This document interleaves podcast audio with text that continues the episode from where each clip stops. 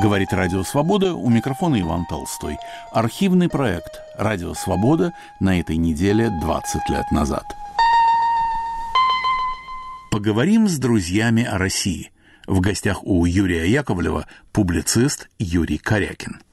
Когда первый раз 7 э, ноября пошли протесты против празднования 7 ноября, наш покойный друг и любимый наш друг Лен Карпинский говорил о том, когда вы протестуете против праздника 7 ноября, подумайте, а может вы одновременно оскорбляете чувства других людей, которые хотят иметь праздник.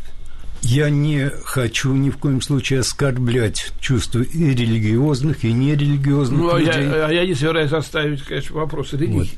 Вот. Речь идет о том, что мы не вдумаемся э, в самое простое, что только есть. Повторяю и не устану повторять.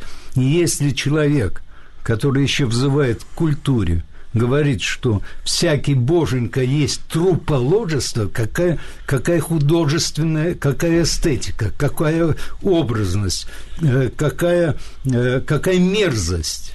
Так? И эти люди стоят, крестятся и свечки держат, пускай они каждый раз, есть такая притча, э, не думай о белом медведе. Знаете, для чего она придумана, эта притча? Не думай о белом медведе – Потому что если ты скажешь, что не думай о белом медведе, ты будешь о нем думать. Вот я предлагаю всем, кто так поступает, все время говорить тебе, не думай о белом медведе, не думай, что боженька всякий есть труположество. Так? И, может быть, это хотя бы отчасти повернет мозги людям. Поговорим с друзьями о России – в гостях у Юрия Яковлева публицист Юрий Корякин. Впервые в эфире 8 февраля 2004 года. Говорит Радио Свобода.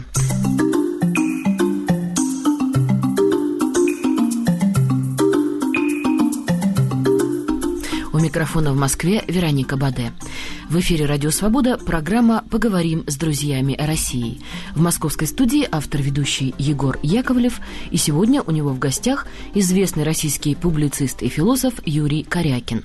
Здравствуйте, Егор Владимирович. Здравствуйте, Юрий Федорович. Здравствуйте, уважаемые слушатели. А сейчас коротко о нашем госте. Итак, Корякин Юрий Федорович. Родился 22 июля 1930 года в Перми. Окончил философский факультет МГУ и аспирантуру. Был на время исключен из аспирантуры, обнаружив, что его научный руководитель – стукач, сказавший ему в 1953 году «Выступил бы ты годом раньше, быть бы тебе лагерной пылью». Юрий Федорович работал в советской периодике. В 1968 году был исключен из КПСС за доклад о жизни и творчестве Андрея Платонова на юбилейном вечере в ЦДЛ автор одной из первых самоздатовских статей памяти Владимира Высоцкого. В 1989-92 годах народный депутат СССР один из основателей общества «Мемориал» и клуба «Московская трибуна». С 1992 по 1999 год член президентского совета Российской Федерации. Автор книг «Самообман Раскольникова», «Достоевский и канун 21 века» и в соавторстве с Евгением Племаком книги «Запретная мысль обретает свободу.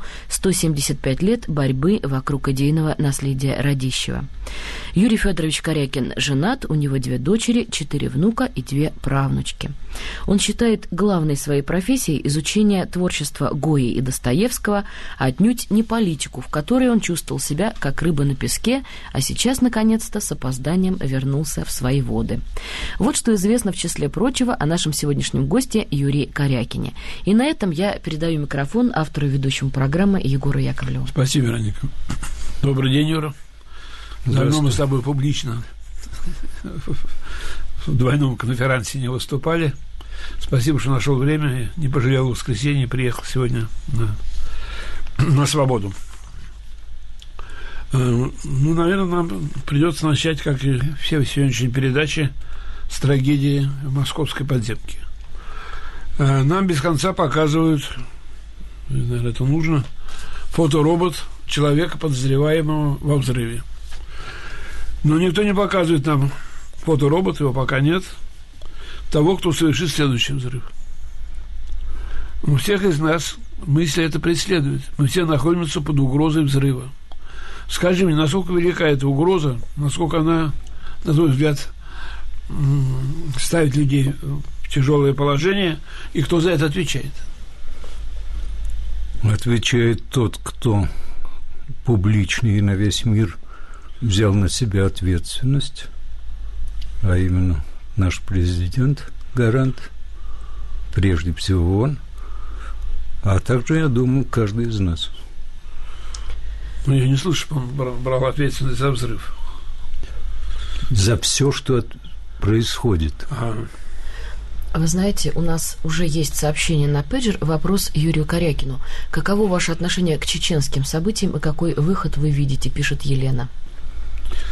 Вы знаете, мы, э, Елена, можно нас извинить, потому что мы идем к этому как раз разговору, мы будем от этого касаться. Потому что, в общем, правление Путина началось взрывами на Каширке.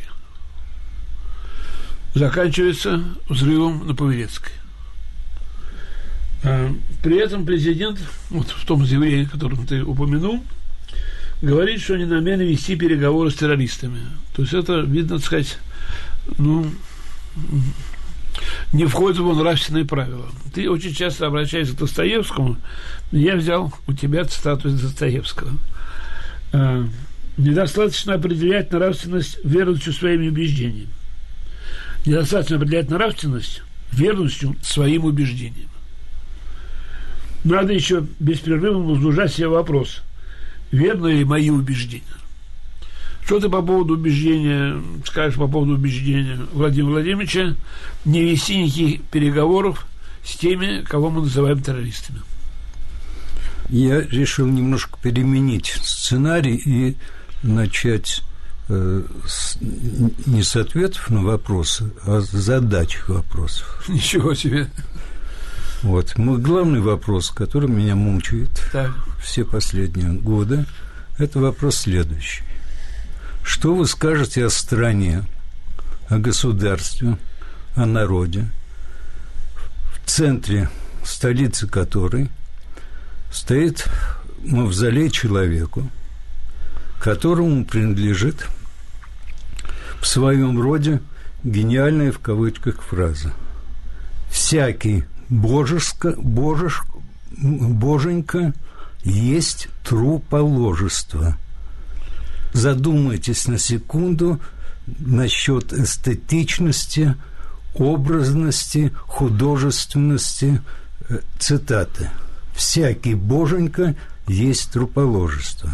И вот ходят и Зюгановы, и не Зюгановы, ходят, молятся со свечками, а я им советую и батюшке сыпну, э, нашему сказать, и себе сказать, я иду к тому, кто сказал, всякий боженка есть труположество. Я утверждаю, немножко знаю историю атеизма, такого еще сказано не было за все время Антихриста. Это подлинный, настоящий наш пока герб еще. Плюнуто было в лицо народу православному, русскому прежде всего – всякий боженька есть труположество. Так, так вы, когда молитесь, там со свечками стоите, вы шепните, патриарху шепните, который, кстати, выступил против того, чтобы содержать там это остатки этого тела, без мозгов и без остальных внутренних органов, так, и, и тем не менее его не послушали, а у него не хватило характера э, настоять на своем вакуумовского характера, тихоновского характера.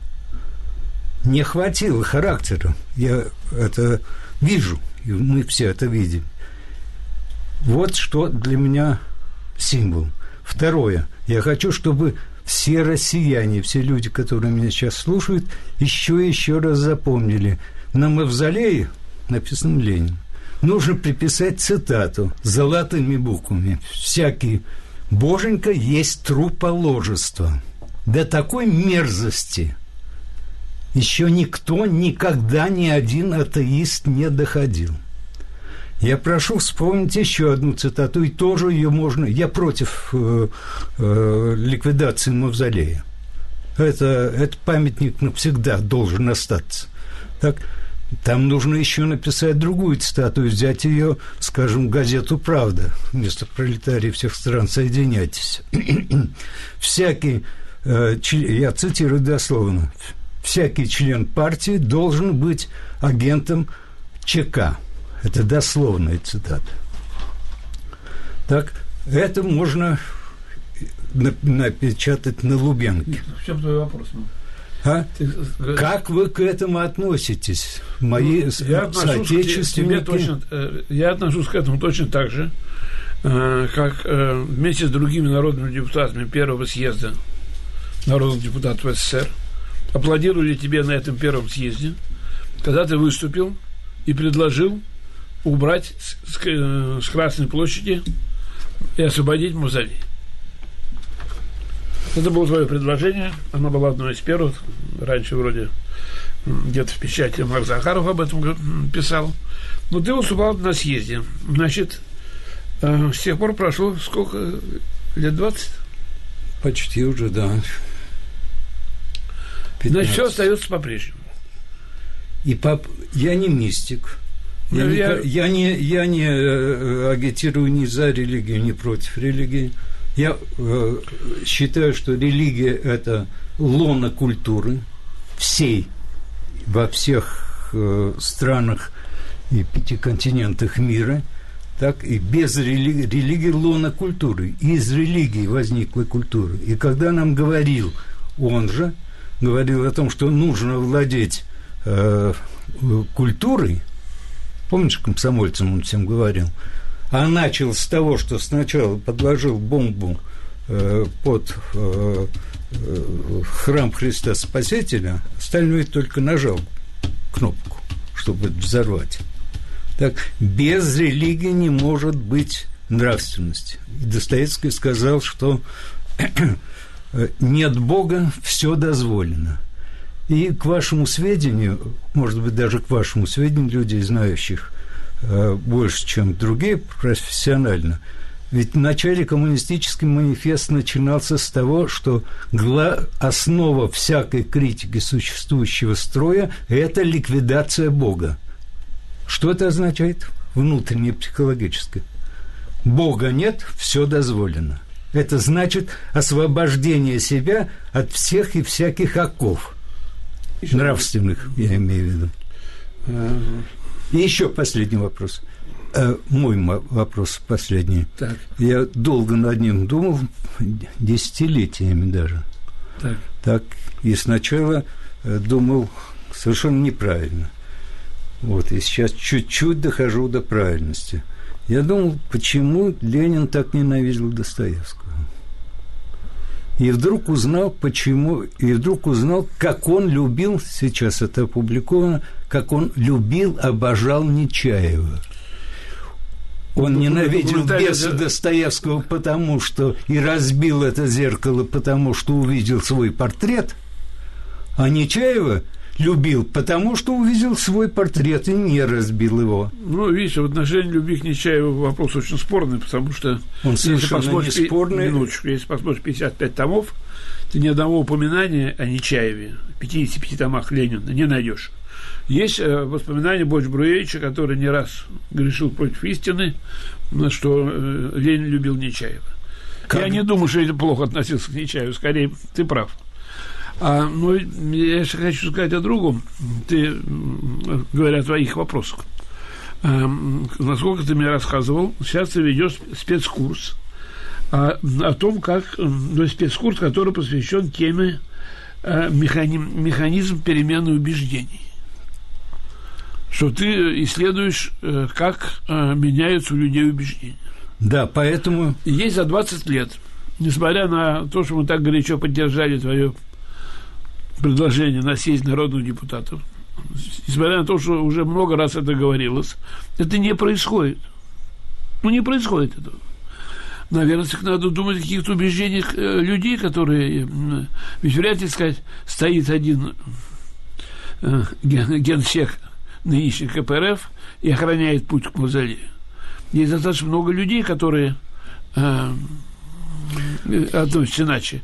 Я хочу тебе просто напомнить, когда первый раз 7 ноября пошли протесты против празднования 7 ноября. Наш покойный друг и любимый наш друг Лен Карпинский говорил о том, когда вы протестуете против праздника 7 ноября, подумайте, а может вы одновременно оскорбляете чувства других людей, которые хотят иметь праздник. Я не хочу ни в коем случае оскорблять чувства и религиозных, и нерелигиозных ну, людей. Я, а я не собираюсь оставить, конечно, вопрос религии. Вот. Речь идет о том, что мы не вдумаемся э, в самое простое, что только есть. Повторяю и не устану повторять. Если человек, который еще взывает к культуре, говорит, что всякий боженька есть труположество, какая, какая художественная, какая эстетика, какая образность, э, какая, э, какая мерзость.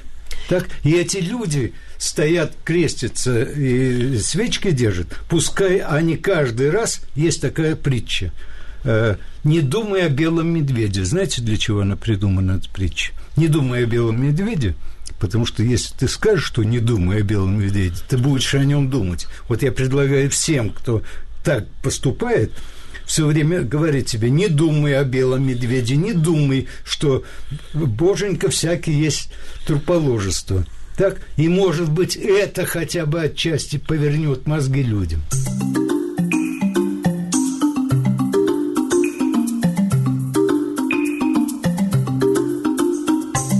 Напомню, что ваши приемники настроены на волну Радио Свобода. В эфире передача «Поговорим с друзьями России». В московской студии автор-ведущий Егор Яковлев. Сегодня у него в гостях философ и публицист Юрий Корякин.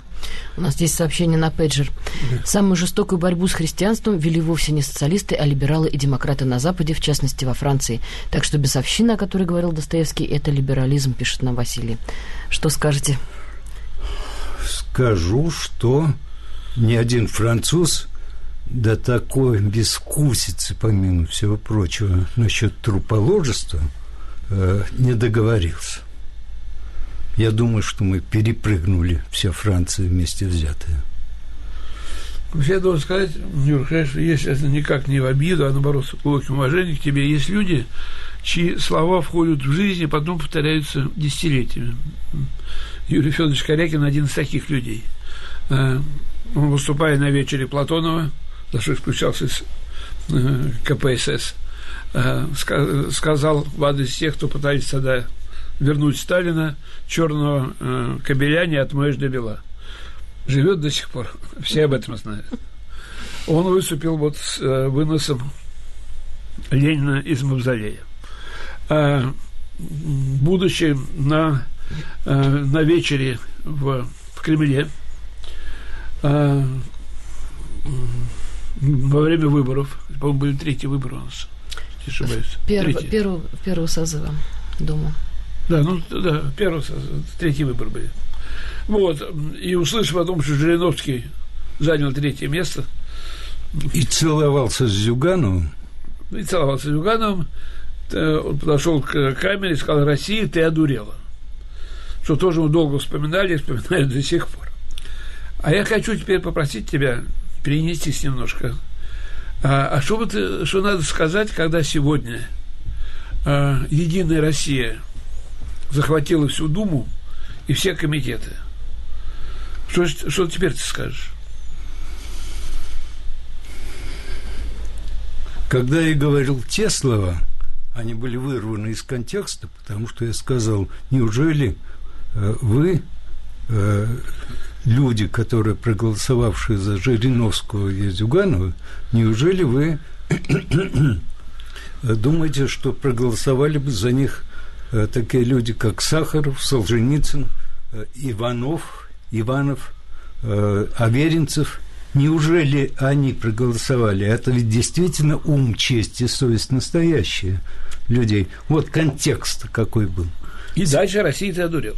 А дальше была Россия ты одурил. Так ну, сейчас... Видишь, запоминается самый острый, ты запомнил труположество. Из, всех, из всех высказываний антирелигиозных Владимира Ильича, которых, так сказать, пруд пруди, ты запомнил труположество. Все запомнили Россию, ты одурел. А вот я хотел, чтобы запомнили все, что религия – это труположество. И это плюнуто России в рожу. Ну, теперь мне хочется... Это ты... плюнуто России православной в рожу. Юрий и Россия умылась и до сих пор умывается и ходит молиться туда. Юрий Федорович, у нас есть э, еще одно сообщение на пейджер. Э, Жукова Людмила Николаевна спрашивает, э, как вы относитесь к тому, что Владимир Владимирович Путин подсказал народу, кто совершил теракт? Ну, я не просто информирован, э, чисто просто не информирован. Так. Егор Владимирович, вы как относитесь к этому? Ну, я считаю, что там мы, мы достаточно много сомнительных моментов в этом заявлении. А, видите, сегодня уже на вашей станции а, а, Митрофанов толковал, что Путин намекал на э, тех э, э, олигархов, которые сегодня прижаты к стенке, и что они начинают что они могут совершать подобные теракты. Если президент дает возможность Митрофановым так толковать свои выступления, то его выступление для меня глубоко сомнительно. Для меня еще более глубже сомнительно, потому что он Э, гарант не имеет права э, предварять, э, предварять ответ. Что он Бог, что ли? Он знает ответы на все вопросы. Он не знает, наверное, он, ну, кое в чем, разумеется, знает больше, чем мы, но он не знает ответа еще. Ну, видимо, мы же не очень скатишься, честно говоря, ответ ведь буквально через 10-15 минут после первого сообщения э, пошли разговоры о том, что это теракт, и что это э, с, с, на уровне, что это э, взорвал себя, как он называется? Террорист. Вахабит. А? Террор, ну, террорист. Террорист, да, да. да. Вот. Это ведь тоже это все пока все, пока не доказывают, все это на пальцах. Логически это складывается в это, но заявлять заранее, как бы сказать, раз ты приобщился э, к западной цивилизации, заранее выносить приговоры, даже гипотезы, э, человек не имеет права просто. Ну, у нас в этом пройден большой, большой путь, если еще нам далеко идти, сказать, э, к взрыву подземки. Вспомним всю историю с Юкосом в последнее время, сказать, она выносится, сказать, точно так же. Хорошо сказать. Значит, э, давайте же определимся, что же случилось с Россией. Одурела она или нет. А, отдав э, всю Думу единству или, или, проще говоря, партии власти. А что вы хотите получить от России, которую, э, которая за 70 лет выкорчевала э, вековые леса, вековые леса, они веками растут – плодоносные леса. И никаких подселков, так сказать, не было, не подсаживались, кроме карьеристских каких-нибудь еще, комсомольско-карьеристских. Откуда вы можете взять людей, которые после этого одурения сразу же все поняли? Не надо спешить. Не надо спешить, я вам могу раскрыть одну тайну. Однажды ко мне приехал один человек и сказал, зная уже мои предыдущие слова насчет Ленина, что э, ты особым э, образом приглашен на вынос Ленина из э, мавзолея ночью. Я сказал, что вы делаете? Что? Это был момент лет восемь назад. Что вы делаете? Простите, Вы просто господа... взорвете народ. Зачем это делать? На волнах Радио Свобода вы слушаете программу «Поговорим с друзьями России». В московской студии автор-ведущий Егор Яковлев. Сегодня у него в гостях известный российский публицист и философ Юрий Корякин. А сейчас мы ненадолго прервемся, чтобы послушать краткую сводку новостей.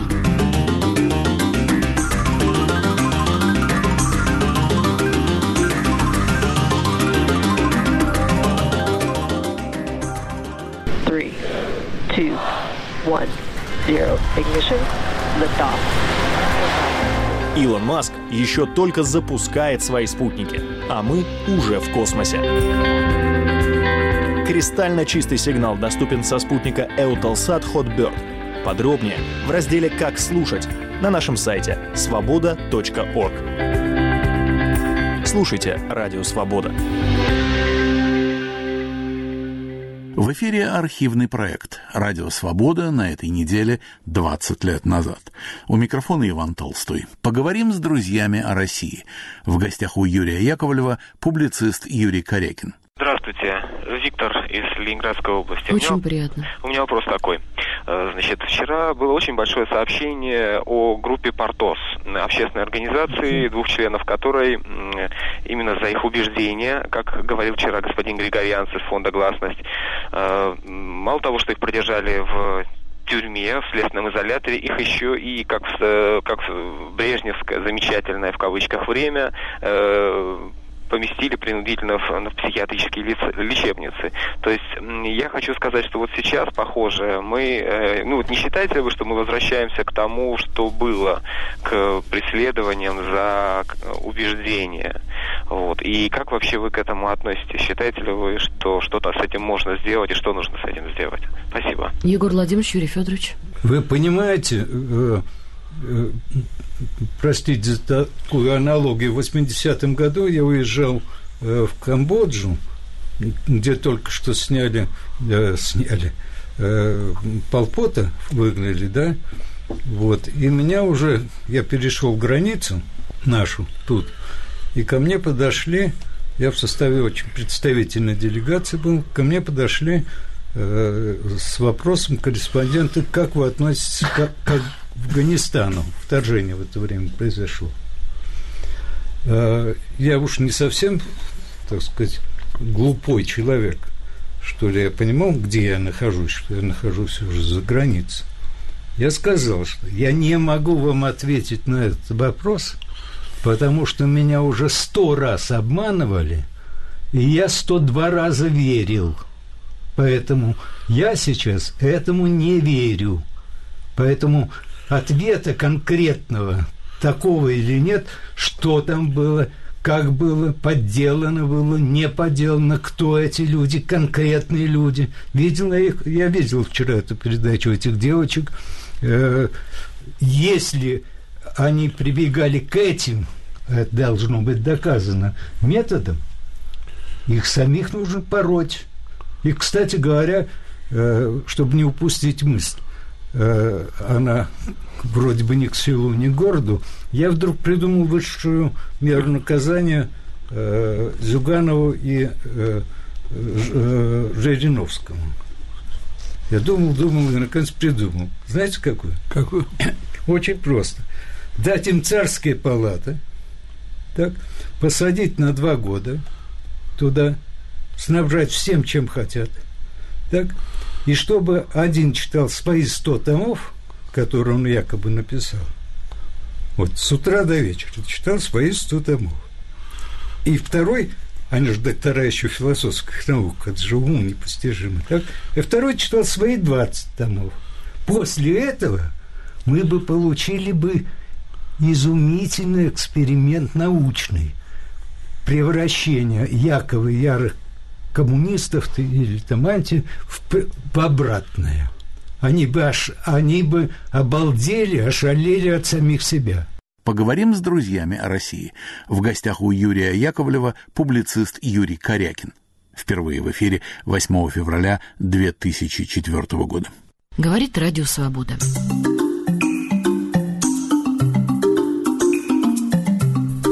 Продолжаем передачу «Поговорим с друзьями о России». У микрофона Вероника Баде. В московской студии автор-ведущий Егор Яковлев и его гость, известный публицист и философ Юрий Корякин.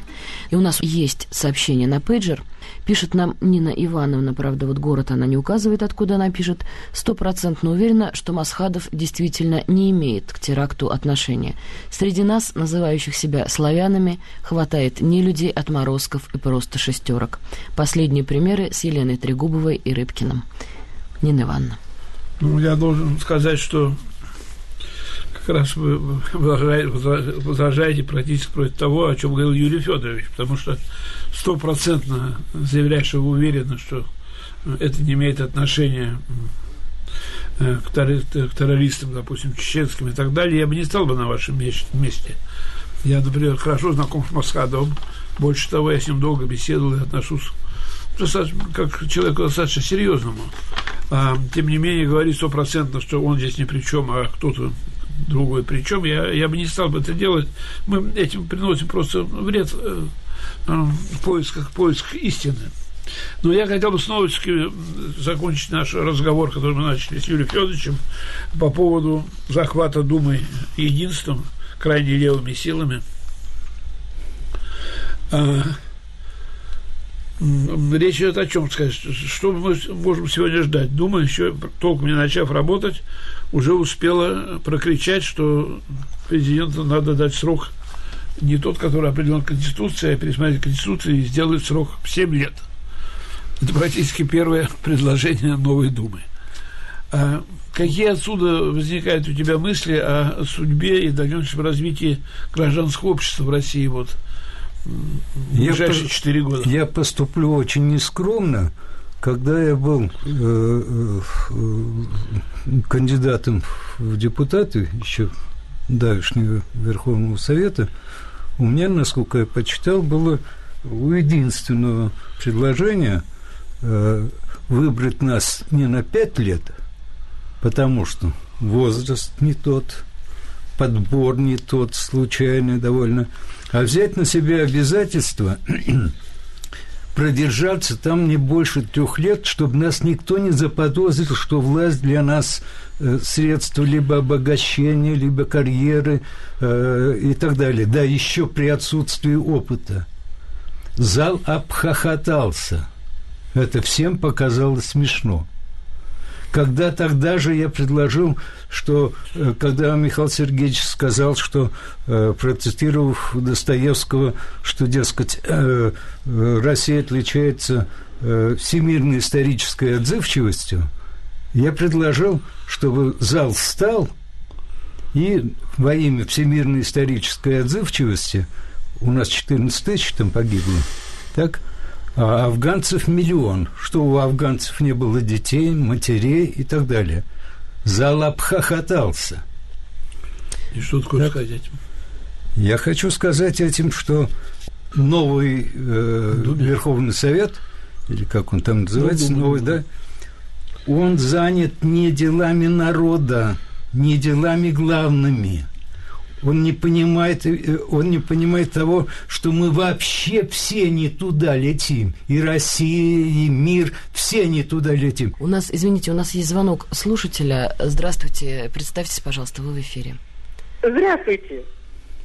Ирина, Москва. Очень приятно. Прошу 30 секунд.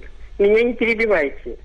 Вот, господа, вы сейчас говорите все об одном и том же, о перезахоронении Ленина – ну, я с вами согласна, он должен быть предан земле. Но зачем муссировать эту тему? Ведь дело в том, что вот такие, как Егор Владимирович Яковлев, они же нас обучали любить Ленина, понимаете? И есть действительно люди, для которых это будет трагедия.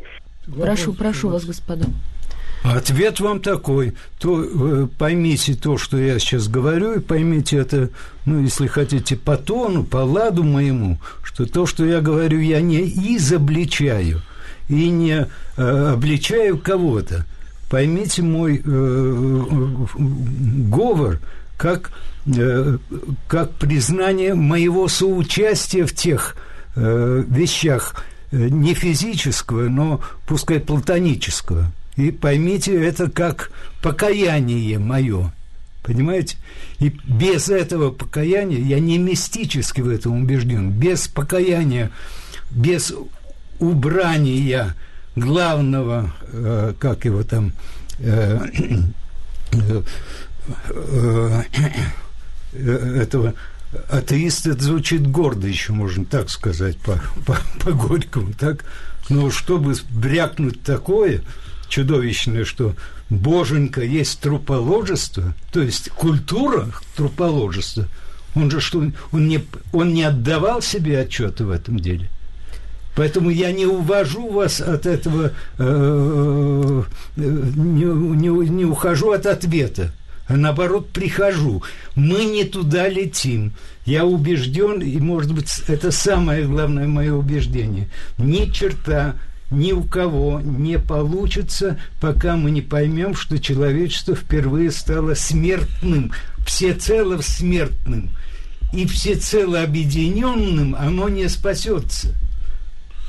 У нас есть Я еще хочу- один звонок я в студию. Хочу ответить даме, которая обращалась к Юрию Федоровичу. Понимаете, у, у каждого болит свое. Вот, э, вы говорите, что для, для кого-то вынос э, тела, изменение, так сказать, память Ленину вызовет боль. Ну, у Юрия Федоровича болит другое, свое. Он, наоборот, сказать, э, не может пережить до сих пор, что э, Ленин пользуется определенным, так сказать, ну, пиететом, или как хотите. Поэтому здесь э, каждый говорит, как думает, и, и то, что у него, то, что у него болит. Пожалуйста. Итак, у нас еще один звонок. Здравствуйте, мы вас слушаем. Алло, Да-да.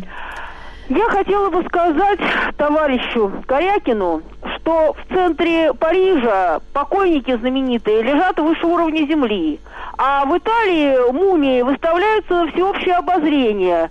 И все это, в конце концов, ерунда. А дело в том, что этот покойник обладал властью, конечно, не такой, какой Путин, э, но достаточно большой.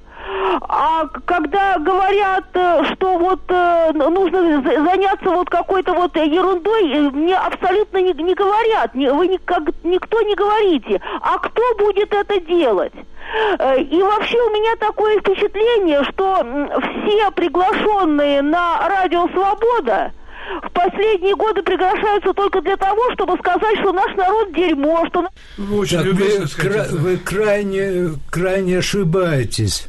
Я вам дам одну справку. Я вот подсчитал, что у Пушкина э, патриотизм, слово, употребляется, э, у него гигантский словник, шесть раз. А у какой-нибудь газеты э, «Завтра» или там еще какой-то тысячи раз. Не от этого зависит. Речь зависит, речь идет как раз о боли, совсем не об изобличении. Нельзя э, богохульца ставить в центре страны великой. Э, богохульца, который, повторяю, наплевал народу православному в глаза, истребил девять десятых его святынь. Вот о чем я говорю. Снова слушатель у нас на линии. Здравствуйте, пожалуйста, представьтесь вы в эфире. Здравствуйте. Вячеслав Васильев. Очень приятно, мы вас Вы слушаем. знаете, я хотел ответить на вопросы, которые Юрий Федорович задал слушателям. Вот по первому вопросу я для, для себя давно вывел, что пока Ленин лежит в мавзолее, то мы, значит, все, в общем, в итоге, ну, ничего не поняли, что с нами произошло, какие объективные там природные законы были нарушены. И поэтому никакого движения вперед-то и не будет. То есть пока лежит, ну так и будет все. Вот. Ничего не поняли люди. Вот. А второе, вот насчет того, что нравственность так вытекает из веры, так. Ну вот я, допустим, сколько не пытался, не могу поверить, что я умру, меня воскресит кто-то. Я распадусь на фосфор, кальций и так далее. Но это не значит, что я хуже человека, который во что-то верит. Я действую по нормам морали и права, и нисколько я его не хуже и ничего. Понимаете, Юрий Федорович? А вот знаете, я с вами внутренне совершенно согласен. У нас тот спор, я нравственного, умственного никакого не вижу. Мы с вами очень э, хорошо э, поговорили бы об этом и уточнили бы наши позиции. Я с вами согласен.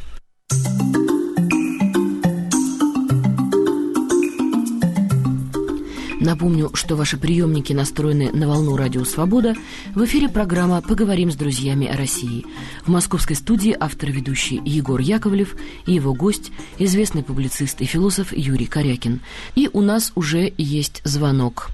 Здравствуйте, мы вас слушаем. Э, Здравствуйте, Виктор из Ленинградской области. У Очень меня- приятно. У меня вопрос такой.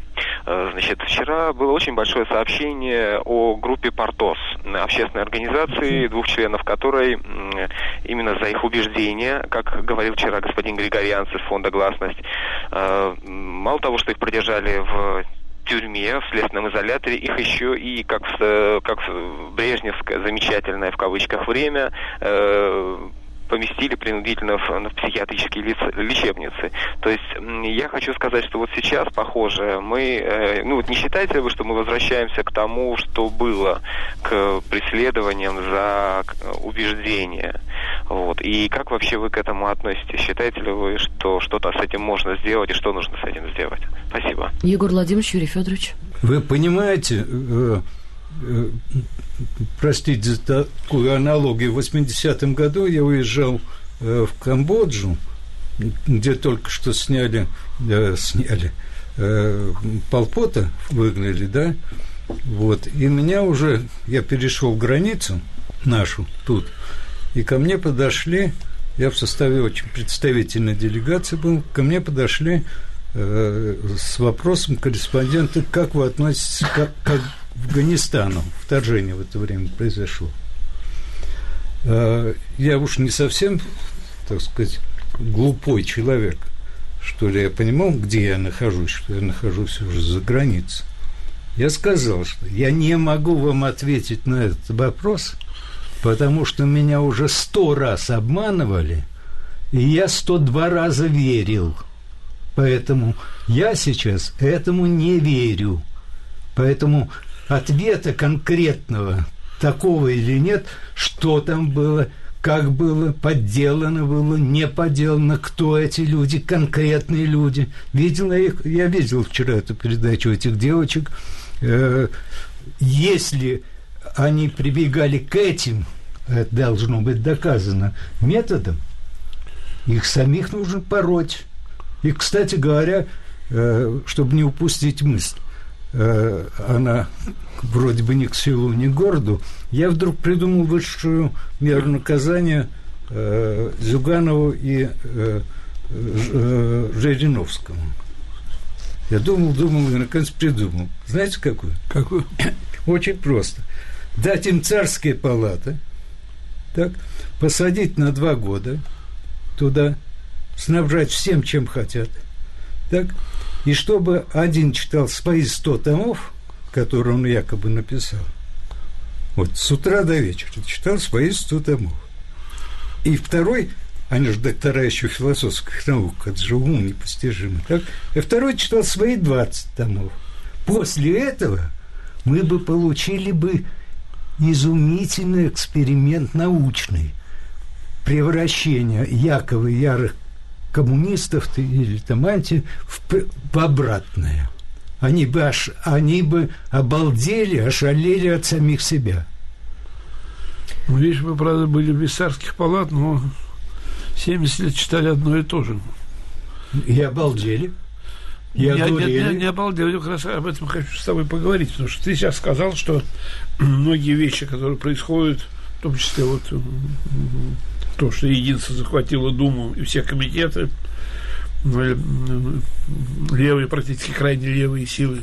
А ты говоришь, а что может быть другое, когда столько народа выкашено, выбито, погибло в силу диктатуры, скажем. Ну, конечно, откуда... Компартии, минуточку, а... минуточку. А откуда, скажем, на первом съезде депутатов, то, что у меня осталось в памяти, появилось такое невероятное количество талантливых людей. Я совершенно не, когда я пришел в этот зал, я, что я ожидал сказать блистательное выступление, первое блистательное выступление Собчака. А сколько было других таких же ярких выступлений? Ты пробовал 10 лет президент в Совете Бориса Николаевича. Ведь Борис Николаевич тоже э, рос в этот период общей рубки. Расскажи, какие ты считаешь сегодня черты характера Бориса Николаевича ценны именно для сегодняшнего времени, когда идет заметный отлив всех демократических устоев? Ну, это задача для Сократа, а не для Корякина. Но я думаю, пускай на меня Борис Николаевич не обидится, э, я повторяюсь, потому что меня, мне задавали этот вопрос как-то в Испании, я сказал, я действительно сидел с ним 10 лет почти рядышком. Так, за эти 10 лет я сумел сделать, знаешь сколько? Два-три просто хороших маленьких дела. Чисто исправить какую-то несправедливость, просто потому, что сидишь рядом и напишешь записку. И, э, и исправить, какую, справить какую-то справедливость. Все остальное гасло. Но ну, есть такое не слишком эстетическое понятие, понимаешь, э, такой чугунной бабы. Чугунная баба на корабле, который мотает влево, вправо, мотает э, то в фашизм, то в нацизм, то в коммунизм, то еще черты куда, так? Вот он был, слова Александра Исаевича, которые я слышал от него, э, так сказать, ну, типичный русский человек – он был вот этой э, этой чугунной какой-то э, весомостью, что ли, которая все равно не позволила нам перевернуться. При всех грехах, о которых я знаю, и, и о которых, в отличие от его помощников, и Костикова, и, и Коржакова, я говорить не буду. Но это фигура, да, еще хотел один, э, одну вещь, э, это мне напомнил. Мы стояли, это было еще самое начало перестройки. Мы стояли на грузовике и как бы все равные. Андрей Дмитриевич Сахаров. на митинге? Да, в Лужниках. Сахаров, Адамович, Юра Афанасьев, Борис Николаевич и все прочее. Я подошел к Борису Николаевичу, впервые публикую эту государственную тайну, так – а народ 1100 кричал, уже тогда кричал э, Горбачев президент. Я подошел к Борису Николаевичу, я говорю, Борис Горбачева президент? Горбачева. Еще май был. Май 89 -го. Я говорю, Борис Николаевич, а, а если вы стали генсеком, вот вы бы смогли, ну, я что-то сказал не совсем эстетическое, заварить кашу, так, имея в виду, ведь приписали э, Горбачеву фразу «новое мышление». К вашему сведению, кто не знает, это фраза Эйнштейна и Рассела. Это фраза гениев XX века. Так, это был повтор просто и попытка ее притворения. Нужно было видеть искренность, э, которой способен был Борис Николаевич. Он сказал примерно так – да помилуйте, ни за что. Это мне бы в голову не пришло. Я констатирую, потому что я тут же рядом со мной стояли э, Андрей Дмитриевич и э, э, покойный Олесь. Так, тогда я задал второй вопрос. А, а вот площадь кричит Ельцин в президенты. Он потупил очи и сказал, ну, это как народ захочет. Да, это очень похоже на Борис Николаевич. Давайте послушаем еще э, звонок слушателя. Здравствуйте. Анатолий из Москвы. Очень приятно. Я хотел бы спросить у товарища Философа, знает ли он, что древние говорили так о мертвых, либо хорошо, либо ничего. И еще. Цезарь, когда победил своих противников, он не разрушил ни одного памятника – ни одной статуи. Зачем вы трогаете без конца Ленина и Мавзолей? Я вам отвечу. Оттуда же. Поставьте, пожалуйста, памятник Гиммлеру. И Берия. Все ясно. Еще один звонок. Здравствуйте, вы в эфире, пожалуйста, представьтесь. Добрый день. Добрый день. Мое имя Павел. Привите, Юрий Федорович, мои глубокие уважения – но я все-таки как-то вот так не получается с вами почему-то не согласен, к сожалению. Я вы сказали, вот народ православный, но ведь как может быть народ православный, крепостной православным? Вот в каком чувстве рождается э, крепостной от крепостных же, в каком чувстве к Богу он рождается? Как он чувствует Бога? Как чувствует Бога человек, который им владеет? Как чувствует Бога человек, который владеет ими всеми и говорит им всем «ты». И в этом, поэтому, вот и оказывается то на Красной площади помещение, вот это здание, в котором лежит труп, и который является собой труположество, и который является боженьку собой. И, от, и второй там был, и второго вытащили, и вместе с тем потом был, и, и были иные генсеки, и вот теперь Зюганов со свечкой ходит – тоже труположество. И наш президент осеняет себя крестным знаменем. Это тоже некая странность. Я бы назвал ее тем же. А скажите, а когда Александр Сергеевич выходил на дуэли, это не было этим же? Вопрос, вопрос глубочайший.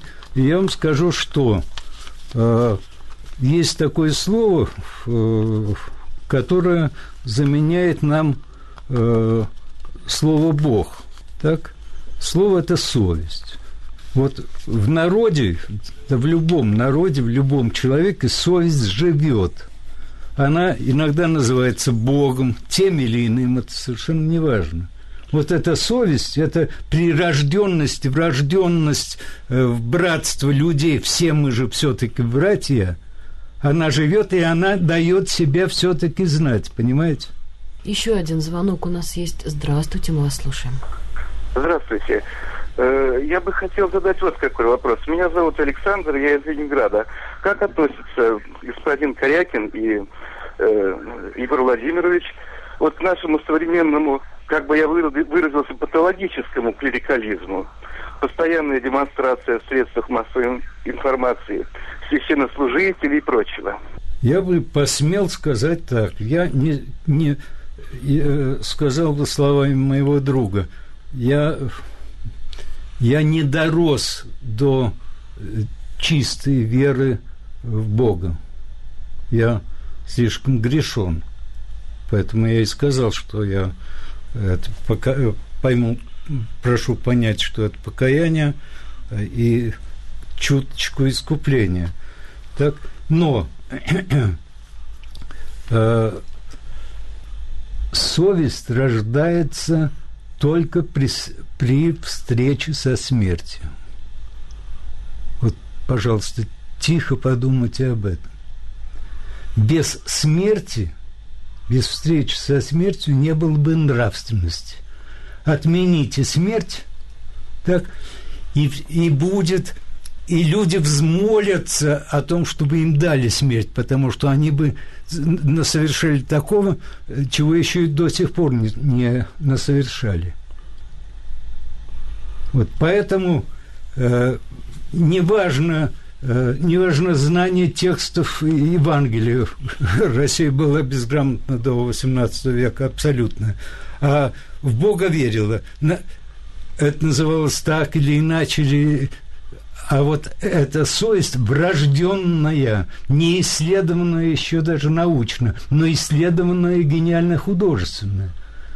Искусство э, давным-давно опередило науку в этом смысле.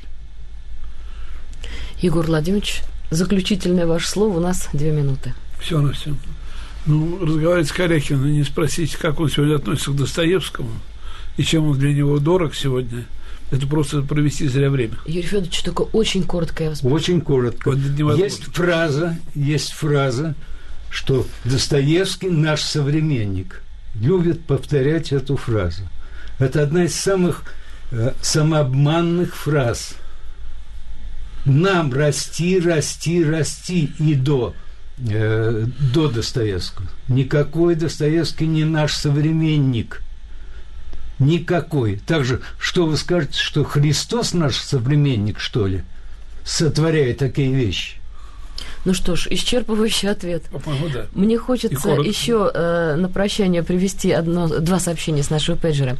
К вопросу о совести. Добрый день, мне 70 лет, мы коренные москвичи. Ни я, ни мои дети, ни внуки никогда не были в этом могильнике. Понятно, что имеется в виду. И даже такого желания не возникало. Вопросов у детей и внуков тоже, соответственно, не было. Так что наша совесть чиста в этом смысле. Татьяна Васильевна. И второе сообщение, которое мне очень понравилось. «Господа, любите людей», пишет наша слушательница по имени Инна. И, видимо, в этом ей видится выход из многих и многих сложнейших ситуаций современности.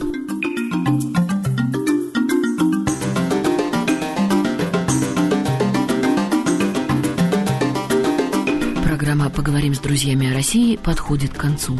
Сегодня в гостях у Егора Яковлева был известный российский публицист и философ Юрий Корякин. Большое ему спасибо за участие в нашей передаче. Координатор программы Надежда Перцева, продюсер Олег Львов. В студии вместе с Егором Яковлевым и Юрием Корякиным была Вероника Баде. Всего вам самого доброго До новых встреч в эфире «Радио Свобода» в передаче «Поговорим с друзьями о России».